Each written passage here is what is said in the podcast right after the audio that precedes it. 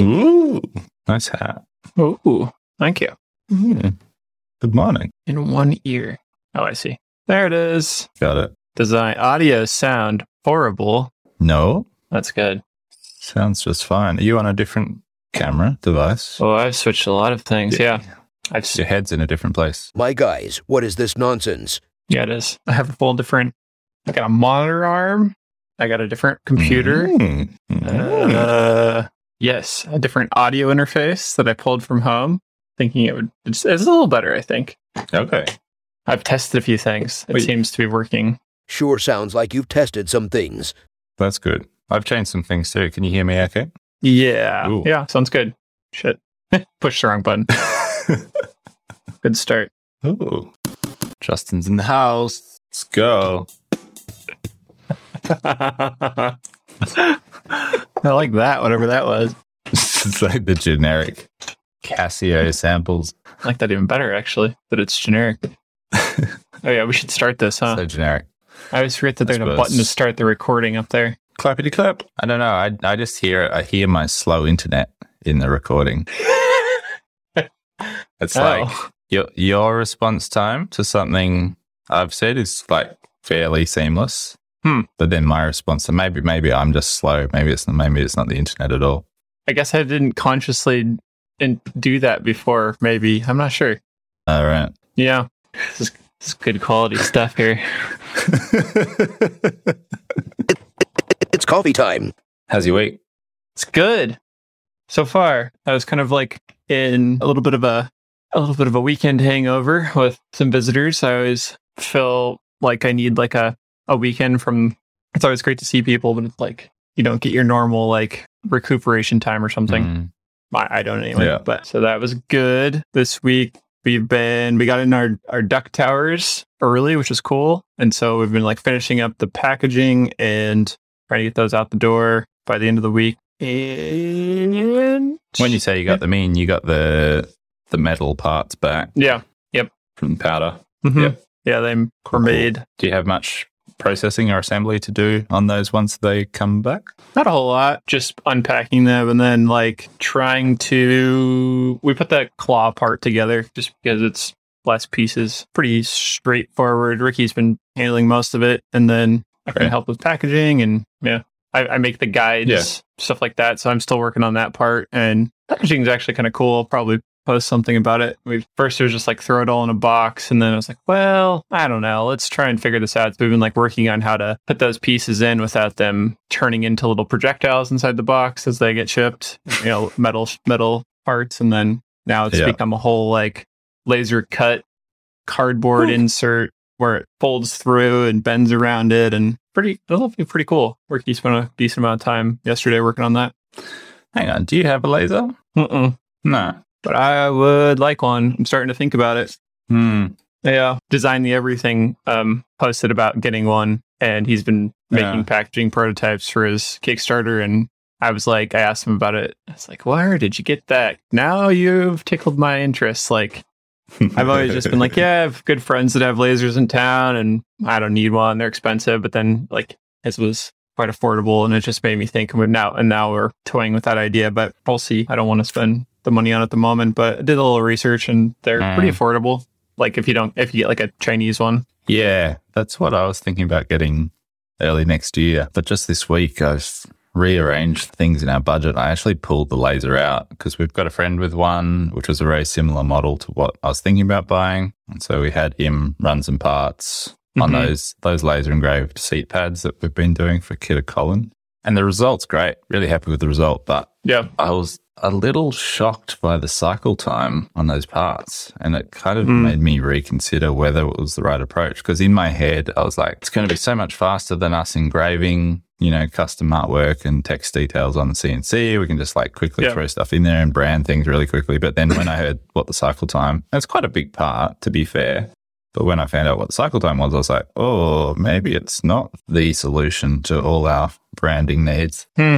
I think I've always been a little bit sour on the fact that you can't engrave wood with a fiber laser, like those high speed mirror. Like, I know. I know. They're incredible. They're so cool. I, I was Mm. surprised by that too. It's interesting to see how long it does. It does take a long time to do raster engraving, like when you're not Mm, just cutting. Like the scanning. I- I mean, I suppose you could like upgrade. I don't know if this is true, but you could what upgrade your power and thus not need to spend as much time. I'm not sure. That's probably not true. My friend has Trotecs, Oh, yeah. and he always talks about how fast they are compared Mm. to others, and they're also like a thirty thousand dollar machine. So Yeah, that's little what different. that was Josh's response as well. Is like, oh, we've got Trotecs at uni and they're amazing. Like, mm, that's all very well. yeah, yeah, yeah. Yeah. I, I've never had any interest in competing in a market of laser cutting. It just seems tough, and the projects are smaller uh, dollar wise, and I don't really have any passion for laser cutting. But then all of a sudden, I was like, kind of thinking about it more like a 3D printer. Like, well, I'm not gonna do this for other people, but as for Yeah. you know, as I'm thinking about how we're gonna package all of the what do you call them, the ATC stuff. I was like, oh, actually, that could be pretty great too, because drag knifing has proved poor, real poor quality. I just don't like how it comes out. No. I'm sure you have a way better system with your your knife machine, but just the drag knifing itself is just it's real hard to make the cam for it. Still, it's imprecise, Yeah. and I don't know. I've never had success, so but it's sounding more and more enticing.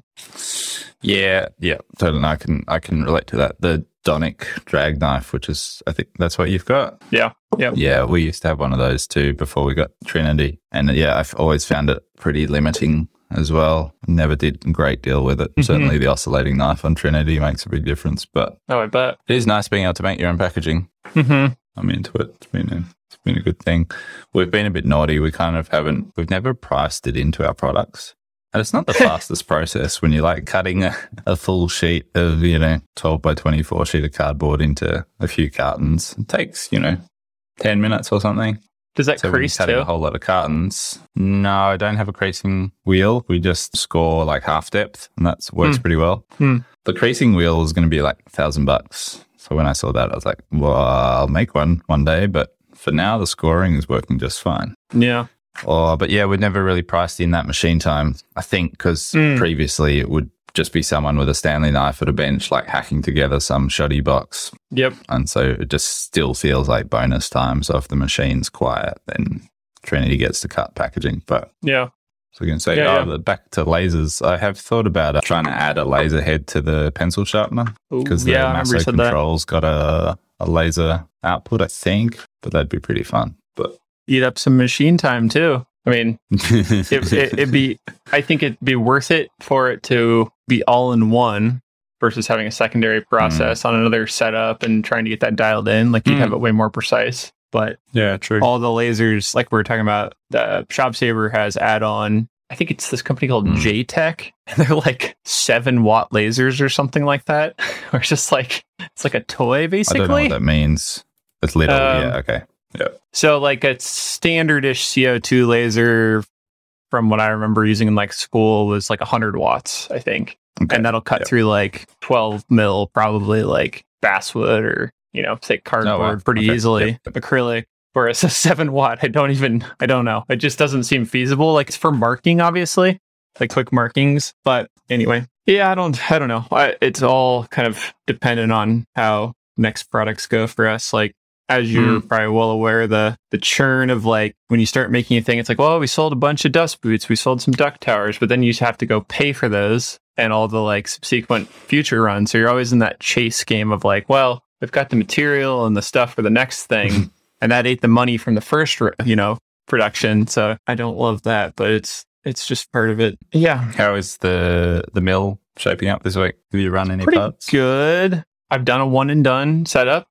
So I did off one Mm. in the first couple rows, did both op one and op two at the same time. And my only mm, issue is my face mill is what is that? Almost 100 millimeters, two and a half inches diameter. Two and a half. So it's it's big. 75. Yep. 75?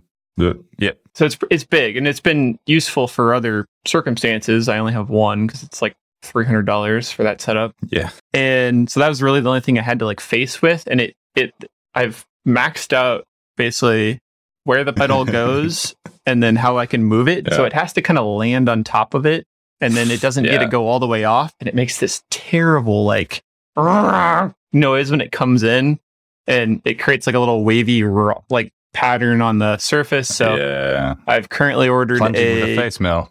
Yeah, basically a five flute giant, you know, tool. So that that's no good, and it looks like crap, frankly. So I I Yeah. ordered a little research. I ordered a fly cutter, which I've never owned. And it's just like a. Oh, fun. You've seen any of those or used one before? Yeah. Yeah. Yeah, yeah. I've, I've, I don't know cool. much about it. It's supposed to come Friday. It looks like the most basic, old school cast little piece with a little stick coming out the side, and supposedly that's one of the best ways to get a good finish. So my hope is that I yeah, I feel like I've only ever seen DIY once. Oh dear. I can hear you fine. Yeah, you're back. that was weird. My What happened? my AirPods just dropped totally and didn't come back. Um, anyway, so that's supposedly one of the best ways to get a good, a decent finish. And other than that, I might just end up going to an, a, an end mill facing back and Mm. forth, which I was kind of looking for more of a like grass pattern look, you know, to like the finish. Like, I, you know, if you go back and forth with end mill, you get that like Mhm. stripy look. I was just trying to get like one nice, since they're not giant Yeah. parts The Yeah. fly cutter should do that, I imagine. aesthetics, I guess. Yeah, still may be Mm. tight. I basically have to like land it perfectly, align everything so it can land end off, and I have like very small, like a couple millimeters on either side of that actually happening with this thing. So yeah, Yeah, cool. fun. It was fu- nice to see it work. I, I, I'm sensing the idea of what it would be like to be able to run a whole pallet, and it it was cool to like do a multi multi operation multi setup NC program. So it like does op one, op two, and shares the tools Yeah. right. So like the chamfers all happen at the same Yeah. time with the same tool, so you don't have to do extra tool changes. It adds time to the cycle, so you're not standing there like twisting stuff in and Awesome. Nice one. fun things to You'd be learn. a I real machinist in no time. Oh God, I hope so. my other my other mill thing is this came with the mill Look away, children. when we Good bought it. It is absolutely enormous. Uh oh. I've got delivery I've got to get real quick. I'll be right back. like talking to them and I hear like crickets. I got aluminum for bases Sweet. delivered, which is nice. Oh, so back to this crazy tool. It came with the mill. It was intimidating. I didn't know what the heck it was. It was basically all set up as it is without inserts in it when I found it. And it just was, yeah, intimidating. It weighs like six pounds. It's giant. And so I started Googling like the numbers on it because it's got all these markings. And I was like, I don't know what any of this is or how they used it before. so I basically find out it's worth like $2,000. Crazy pricey and uh, made for, it's got like an anti vibration capabilities somehow inside of it. And what's cool is it's all basically Kennametal setup and you can build these assemblies on their website and then they let you download like a Hmm. step file that you can then put into Fusion to do like simulations so you don't have to build your right. own assembly. So I've got that figured out, which is kind of cool. What are you Um, to do with it? And I'm going to use to do a little bit more material removal. It's like on the backside in particular of the bases, we need, I don't know, it's something like 150, like 0.15 inches has to come off. I was trying to do it with the face mill, and that was Mm. really also interesting noise wise. I was just trying to minimize my tools, but I think I'll use that to kind of remove the material like quick. it's like an inch wide. geometry. It's got radius Hmm. corners on on these inserts. I got a bunch of inserts with it too, and they're worth quite a bit as well. So it's definitely not really like a finishing thing, which is kind of perfect for what I need. That and I was also considering since I don't really have any other like hogging Mm. tools for the mill, I was going to get a, an inch like kind of insert tool like this. So ironically, just had it sitting up on the tool holder, and I was like, oh man, maybe I should try that thing. Awesome. Turned out to be a sweet, Sweet. deal. don't don't crash it. Yeah. So it's up to you. I blabbered for a while there. Hmm. No, all good. I'm I'm here for the therapy session. That started at six thirty? Is that right? Yes. Great. I had a, a challenging conversation yesterday, which I'm going to talk about because I'm going to talk to the person about it today. Yeah. And I know they listen to the podcast. Mm, So by the time they hear this, it will have all been beautifully resolved. dicey. Ready? I'm ready. Whoa. Dark mode. Wow. that really sets the stage. Jesus. Sorry. Oh, I'm sweating now. Declammy my hands. No, I had a challenging conversation yesterday, which kind of made me think. So, as you know, Aaron's been taking all the quoting load, and we had a chat. It's a bunch of leads that have hung over from when I was doing most of it, and some of them are pretty old and stale and whatever. But there is one that we're chatting about yesterday, which is a nice, juicy lead. We've been specified to do a whole lot of towel rails for a development, like 50 apartments or something. So quite Oh, a big nice. job. And when I was chatting to the interior designer months ago, in my head, I was imagining like some cool dowel, you know, using the pencil sharpener, doing like threaded timber dowels that interlock and make a sort of ladder structure.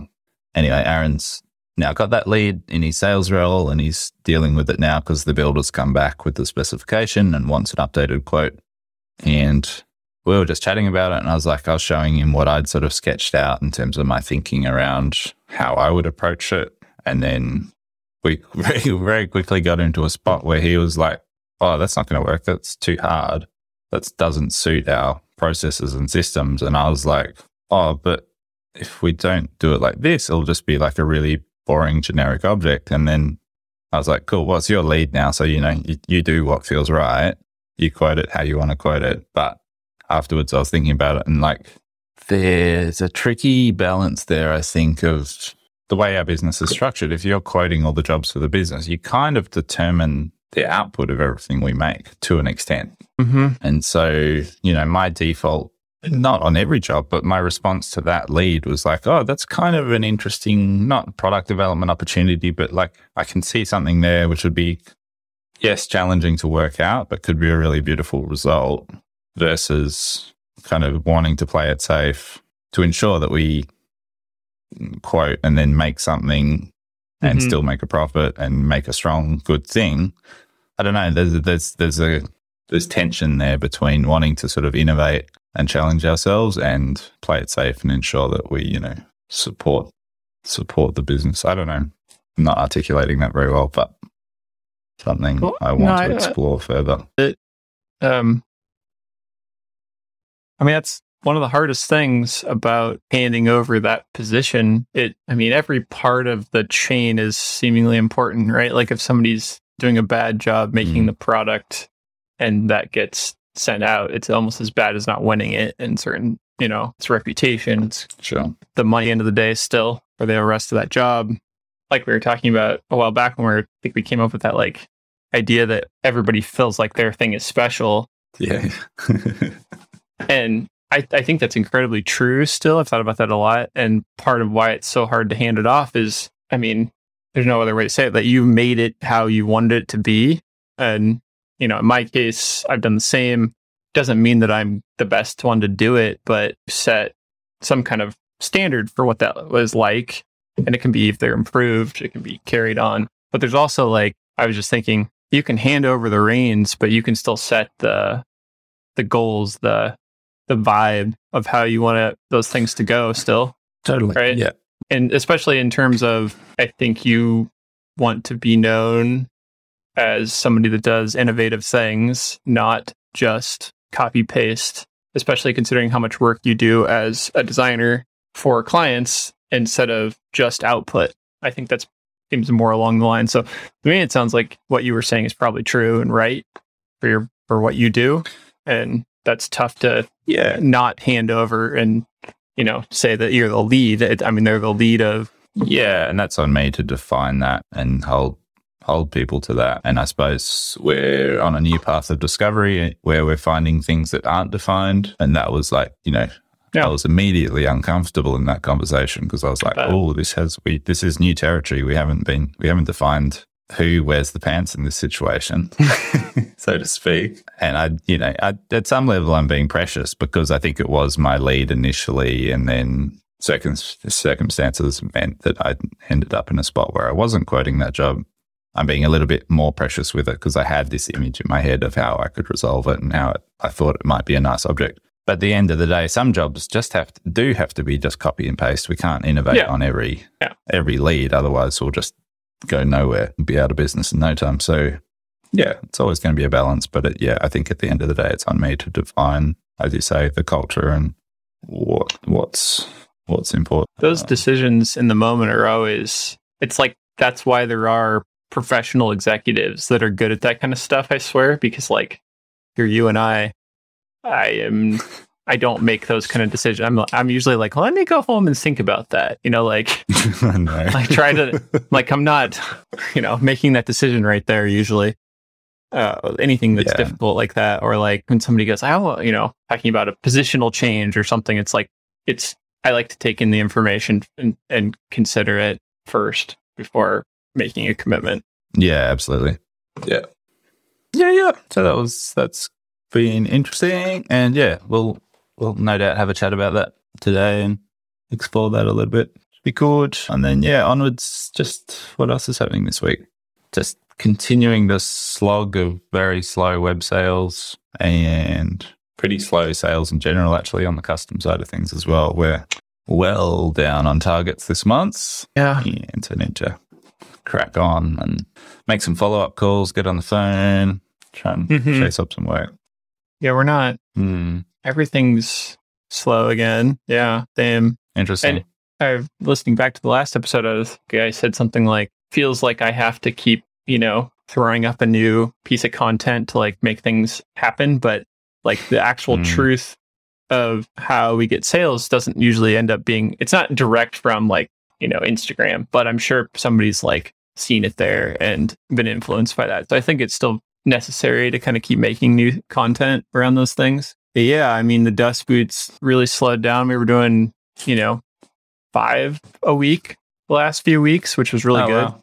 Cool. And they've, awesome. I think the last two weeks, it's been like, it's maybe even half of that. So it's interesting. The Duck Towers have, I, I just feel like I always have these bursts towards the beginning of, it's like people are committed right away when they see it. It's like, oh yeah, I need that with a new product. And then it kind of goes, whoa.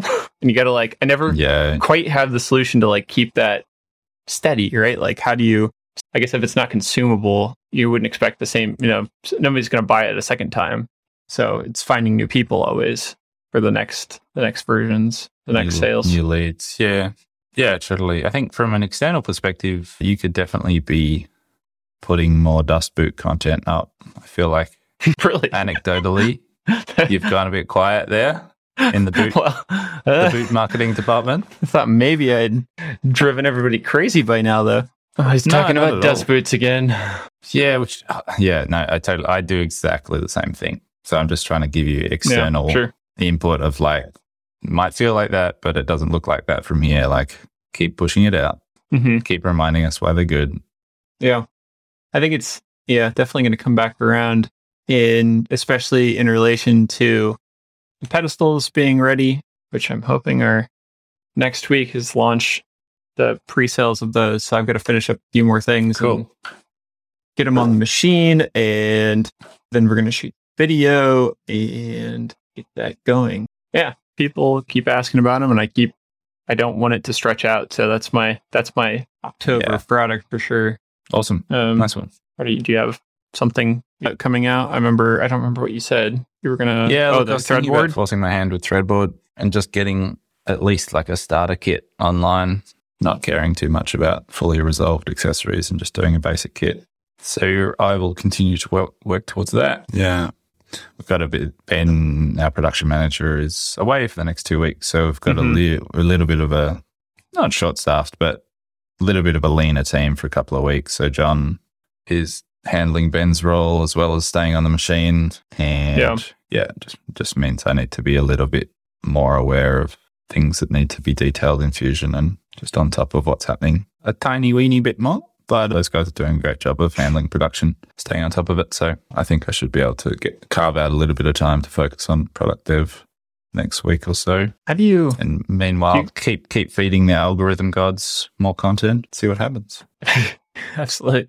You have other products that are of similar scale, but I've never tried to ship a package and ship something that's like a decent size of, of sheet of plywood. Like, how do you plan to do that? Are you just going to cardboard it and ship it? Like, do you have like oversized shipping that you would deal with then? Like, how do you deal with? Yeah, we make kind of just wrap them in card, really. Wrap them in corrugated card into a tight bundle and off with the couriers. They're not too bad, but yeah, you can't go too big. So the product sizes will be limited with that in mind, but they'll be, they'll be panelized in the same way that this one is sort of panelized. Like I don't think I'd do anything this big. Yeah, be right. more like cubic and they'll tessellate and you get the shadow line right and the, the grid pattern continues across the, Mhm. the shadow line and Yeah. something along those lines. But to be Yeah. honest, I hadn't even thought about it until you brought it up. Haha. Ugh. Yeah. yeah. I mean, we did literally the same thing. The one to my left is full size sheets, basically. That was kind of like scaled to fit the, the space. And it was like our first Yeah. go at it. And then I immediately was like, hmm, that's going to suck to try to figure out how to get to people. And that's where these sizes came from. Yeah. Because it's like kind of maximizing the UPS ship size without going into oversize. Okay. So you, you're using a postal service to ship stuff like that. Right. it's how UPS like is private, whereas it's not a government agency. So they're Okay. what we ship a lot of our nat- our domestic, basically everything. Yeah, cool. And things arrive intact. Yeah, they have been. Yeah, Nice. Have you shipped any panel based stuff like the Nack wall? Didn't get that far. I'm just gonna send some prototypes to, like my brother, but yeah, I don't know. I the the reality of where that product sits Mm. right with it just kind of being in limbo i still haven't figured out what to do about the trademark situation i'm very much leaning towards not paying more money for it and just saying that sucked that we spent that money but i just don't want to keep throwing money at it and then so there's that and then i Mm. also have a stack of this hpl material half like 12 mil with a backer and it's just well, I think it's like almost five grand worth of material. It's just sitting on a rack that's like, the hell am I going to do with that now? You know, like, Make some sweet fixture plates. uh, yeah, I have a couple thoughts. I feel like I'm two things I thought about a lot this week was as we were preparing for that market, I realized how bad of a product profitability these things were as Ricky spent two and a half days making them. And I was like, wait a second. You just made all of those above my head, right? Like those are all these different sizes. Yeah. And in the beginning, when we started making them, it was like we needed something for the first market we went to. It was go whim, like maybe people want these, and we made like a dozen. So then they started selling on Etsy, and we're like, all right, let's keep doing it. And I just kind of like fell into this like, Ricky needs a little bit to do this week. How about you make a few of those? Mm. And then I realized there's no way we're making a profitable like this isn't profitable. You know, why Yeah. are we doing this? Or or the cut on what it is, it ends up being like a few dollars of profit. And It's like what the why? And it's so apparent Mhm. too once you start to get into like making more profitable or higher dollar items like dust boots and uh, you know all the stuff we're working on now. So I realized that I really have to kill these. And the one thought I had about that, one of the things I really struggle with is I think it's from like design school of like everything has to be archived so you can use it in portfolios and is like I just don't want it to disappear off the internet. You know, like I, I have some weird like I want like an RIP page so it's not like gone. I don't know. It's the same with Yeah, the like- desk, right? Like we don't make the desk anymore, but I don't like have the it's still like out of stock on the Nack site. It just yeah. I have a bad job, bad time just making stuff go away, I guess. I like the RIP page idea because I have the same thing. Like there's stuff that we've killed off that, you know, I'm still proud of at some level. And yeah, Yeah, exactly. I think you're right in terms of the design school thing. It's definitely a hangover from that to some extent. But yeah, I think if you frame, framed it right, like having, you know, a little archive tribute to products that have passed page could be done really nicely, I think. Saying, look, we don't do these anymore, but these are some, this is kind of our back catalogue of projects. I like that idea. Because, but I- Especially- yeah, I think you should def- definitely kill it. Kill it now. Sounds like a job for Donny Boy. Yep. It's also interesting because it's like, you know, those are decisions that I make. And I brought it up to Ricky and said, you know, I don't think we should, I think we're done with these. I don't think they're profitable. And like, he puts a lot of passion into making them well, right? Like everything he Mhm. makes, you know, works on, he's very passionate about. And I mean, there's things he's hated doing, I think, that he wouldn't be sad about them disappearing. But he was kind of just like, oh man, I know we've spent so much time like thinking about how to make them better and faster, and it's just it just doesn't work. Yeah. And so he totally agreed, you know, in the conversation, but it was just it's a different thought. I think we both have different versions of like sad to see something go, But yeah, I mean, it's the same thing, right? Like, so if I would stop making the Nack wall, what, what do I have to surplus sell my like material that we had around it? And like, do I get rid of Mhm. all the like fixtures? You know, I, I don't feel like I'm going to do that, but it's just in a conceptual thought. You know, Saunders always talks about like, I got to clean out the shop. We got to get all the stuff that doesn't involve making fixture plates, you know, like, and I have such a hard time with that. Like, I, it's so much more like sentimental or feeling like we're going to need it someday or it's we spent good money on it. It's all like bad excuses that like, you know, some home organization guru would say like, you need to, you know, wisen up and get rid of the stuff out of your life.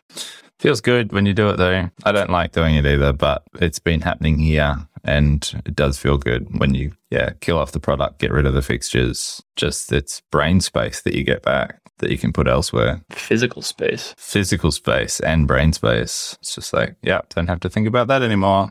Mm-hmm. On to the next thing. And that, that feels really positive. Yeah. I bet it's interesting what you're saying about Ricky. Like I've had the same thing here. A staff member who's, you know, a certain product has kind of been there. It's not Mhm. that they created it, but they've spent a whole lot of time making that product Yep. and getting really good at it. And then you're like, yeah, we're going to kill this off. I've definitely had resistance to that concept before of, you know, it's part of their, their sense of value in the business is making XY widget Yep. well and fast. And then you're, you're getting rid of it. That can be a challenge, I think, in terms of their sense of value potentially. Not all the time, Yeah. but yeah, I've definitely had that happen. Yeah, definitely. I, I mean, the the easy Um, turn there is probably like, well, you make something that makes the company more money, or you know, it's more, it's a better deal for us, and you know, potentially you'll find something new out of that. Yeah, right. That stuff being Make space. gone, the the wasted time not being wasted, and yeah, Yeah, I think it's it's uh, it's potentially a dangerous path. That thing of making things to keep people busy. Uh, we've done that too. And then yeah, if you're not sort of calculating the true value or the true cost of those activities, can Yep, be very easy to sort of end up years later going, oh, we've been losing money on this for years. Yeah, that's kind of interesting. Maybe there's a theme here. As I was analyzing the profitability of this and like other things, I'm kind of always revisiting what I think our cost is of the business, like the cost rate. It helps me to think about like, you know, every Yeah. hour, are we creating enough value? And that's that's been a Mm. hard, long thing to learn and like how to calculate that decently, accurately. And somebody asked on the ShopSabre Facebook group, like how, you know, how it's a pretty common question there. People buy a machine they're like, I was the same way. How do you charge for your work? Right? Like, where do you even start? And I just winged it back when, you know, I had no idea. And it's like, I think this sounds like a good price. And it's like absurd now to think about. So I made a post, which I'll share here if it's helpful to anybody else, but it's a Google Cool. Sheet that allows you to just basically fill in your costs. It's, to me, the best way to start with that is not telling you necessarily, but just if you're interested, Mm. you start with these, you start with your cost and then figure out what you want to charge on top of that is the way I kind of go about it. So like a cost factor, you know, you multiply. It's the same as like products, right? You, what's the cost of the product? Then you need profit on top of that or revenue. So there's a factor to f- apply. And then you can kind of get an idea of like, all right, well, maybe my cost rate is this and my charge rate, as I've called it, like is this factor. It's this number. So I shared that. And I think it's been helpful to some. I would have loved to have found that Yeah, back, absolutely. back when I was. Me too. I mean, we played the like guessing, make it up game on our hourly rate for the first 12 plus years. Mm-hmm. We just made up a rate to start and it seemed okay and seemed to work and then just kept on just slowly putting incremental price rises on that over the years. And it wasn't until we started this business coaching process a year ago that we're like,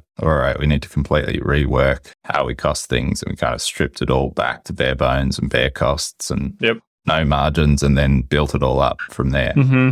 Interestingly, our hourly rate on labor actually dropped once we'd restructured that. What's an alley rate? Um, sorry, our hourly rate that we Oh, charge our, our labor that Might have heard that word. Yeah. actually dropped when we restructured using the Yeah. sort of cost plus model. Cost of materials went up in terms of the way we margin them now, but you know, Uh huh. I think overall that restructure meant that we're charging just we knew what our costs were and we knew that we were charging the right amount with the right margins. Yeah. It just, yeah, gave us much more clarity on what we're doing rather than the sort of like, oh, I think it's enough. You know, you know, it's funny thinking back when I started using Quotient. I think that was the first time it was like really formalized that I had. There's always a cost and then a markup, you know, box for each item, right? yeah. I was just throwing in. I think at the time, which are for, uh, everything's way different now. I think I was putting twenty five dollars an hour for cost into the cost box and a hundred for our charging rate when I started doing that. Yeah. And I did that for like a year, thinking I was pretty close to that cost rate number, and it was like almost double what it the Yeah, truth yeah, that yeah. whole time. So that whole time, where I was like, "Oh, these these jobs are profitable. These are great profits." And I had like completely fumbled that, and so yeah, it's yeah. real useful to have some real ideas. So like, what's interesting, I'm pretty certain it's a little confusing because like I can't see the statement very well on the website, but I'm fairly hmm. certain on Friday I make the last ShopSabre payment, and that drops my hourly rate cost significantly. That payment just drops us down. Yeah. I thought that it uh well a that it's been five years already, and then it's not a thing we have to pay for anymore. So that's kind of nice. Fantastic. Yeah. Yeah. Let's claw some margin back. Mm-hmm. It's good. hmm Need that right now for sure. Yeah. Yeah. A salesperson coming up. You need to go. Yeah. I gotta go. Cool, man. He's The quickest sales call ever. my little material vendors, I don't know if they do this to you. They just like show up because they know that you won't like I don't agree to like have meetings with them when I don't have any needs. so they just show up and they're like, Hey, you want to talk? Hey. Uh, what what do you need right now? And I'm like, God, all right. Anyway, We don't really have that since we moved to the country. yeah, I should move to the country. That'd be nice. this guy actually found Cool. me because he was talking to the woodworker across the street, I guess, kind of doing a sales call on them too. And then he found out that I was across the street from him. And I was like, Yeah. Because I like don't have my address listed anywhere. Uh, Yeah. we're getting a little closer on the on the Patreon. I think I was thinking if we can figure out Mm, how cool. to frame that last Do it. few things. Cool. Like- yeah, let's like- just throw up some basic support tiers then. Yeah. Okay, so we need something for that one. So Five, this is yeah. the bonus episode. Like, what would we talk Yeah. about in it right now? Is the question. Like, do we? I haven't been thinking about it, but I would I would dig into that hourly rate stuff more transparently in terms of how it's calculated and what the rates are. And Mhm. I think, for example, uh, but yeah, I'm pretty sure DALL-E has restrictions around that. If you're thinking about an artificial intelligence OnlyFans, I'm unsubscribing now. No, I like that. I like that. I would I would be attracted to that. see ya. Bye. Uh, like kids. Bye.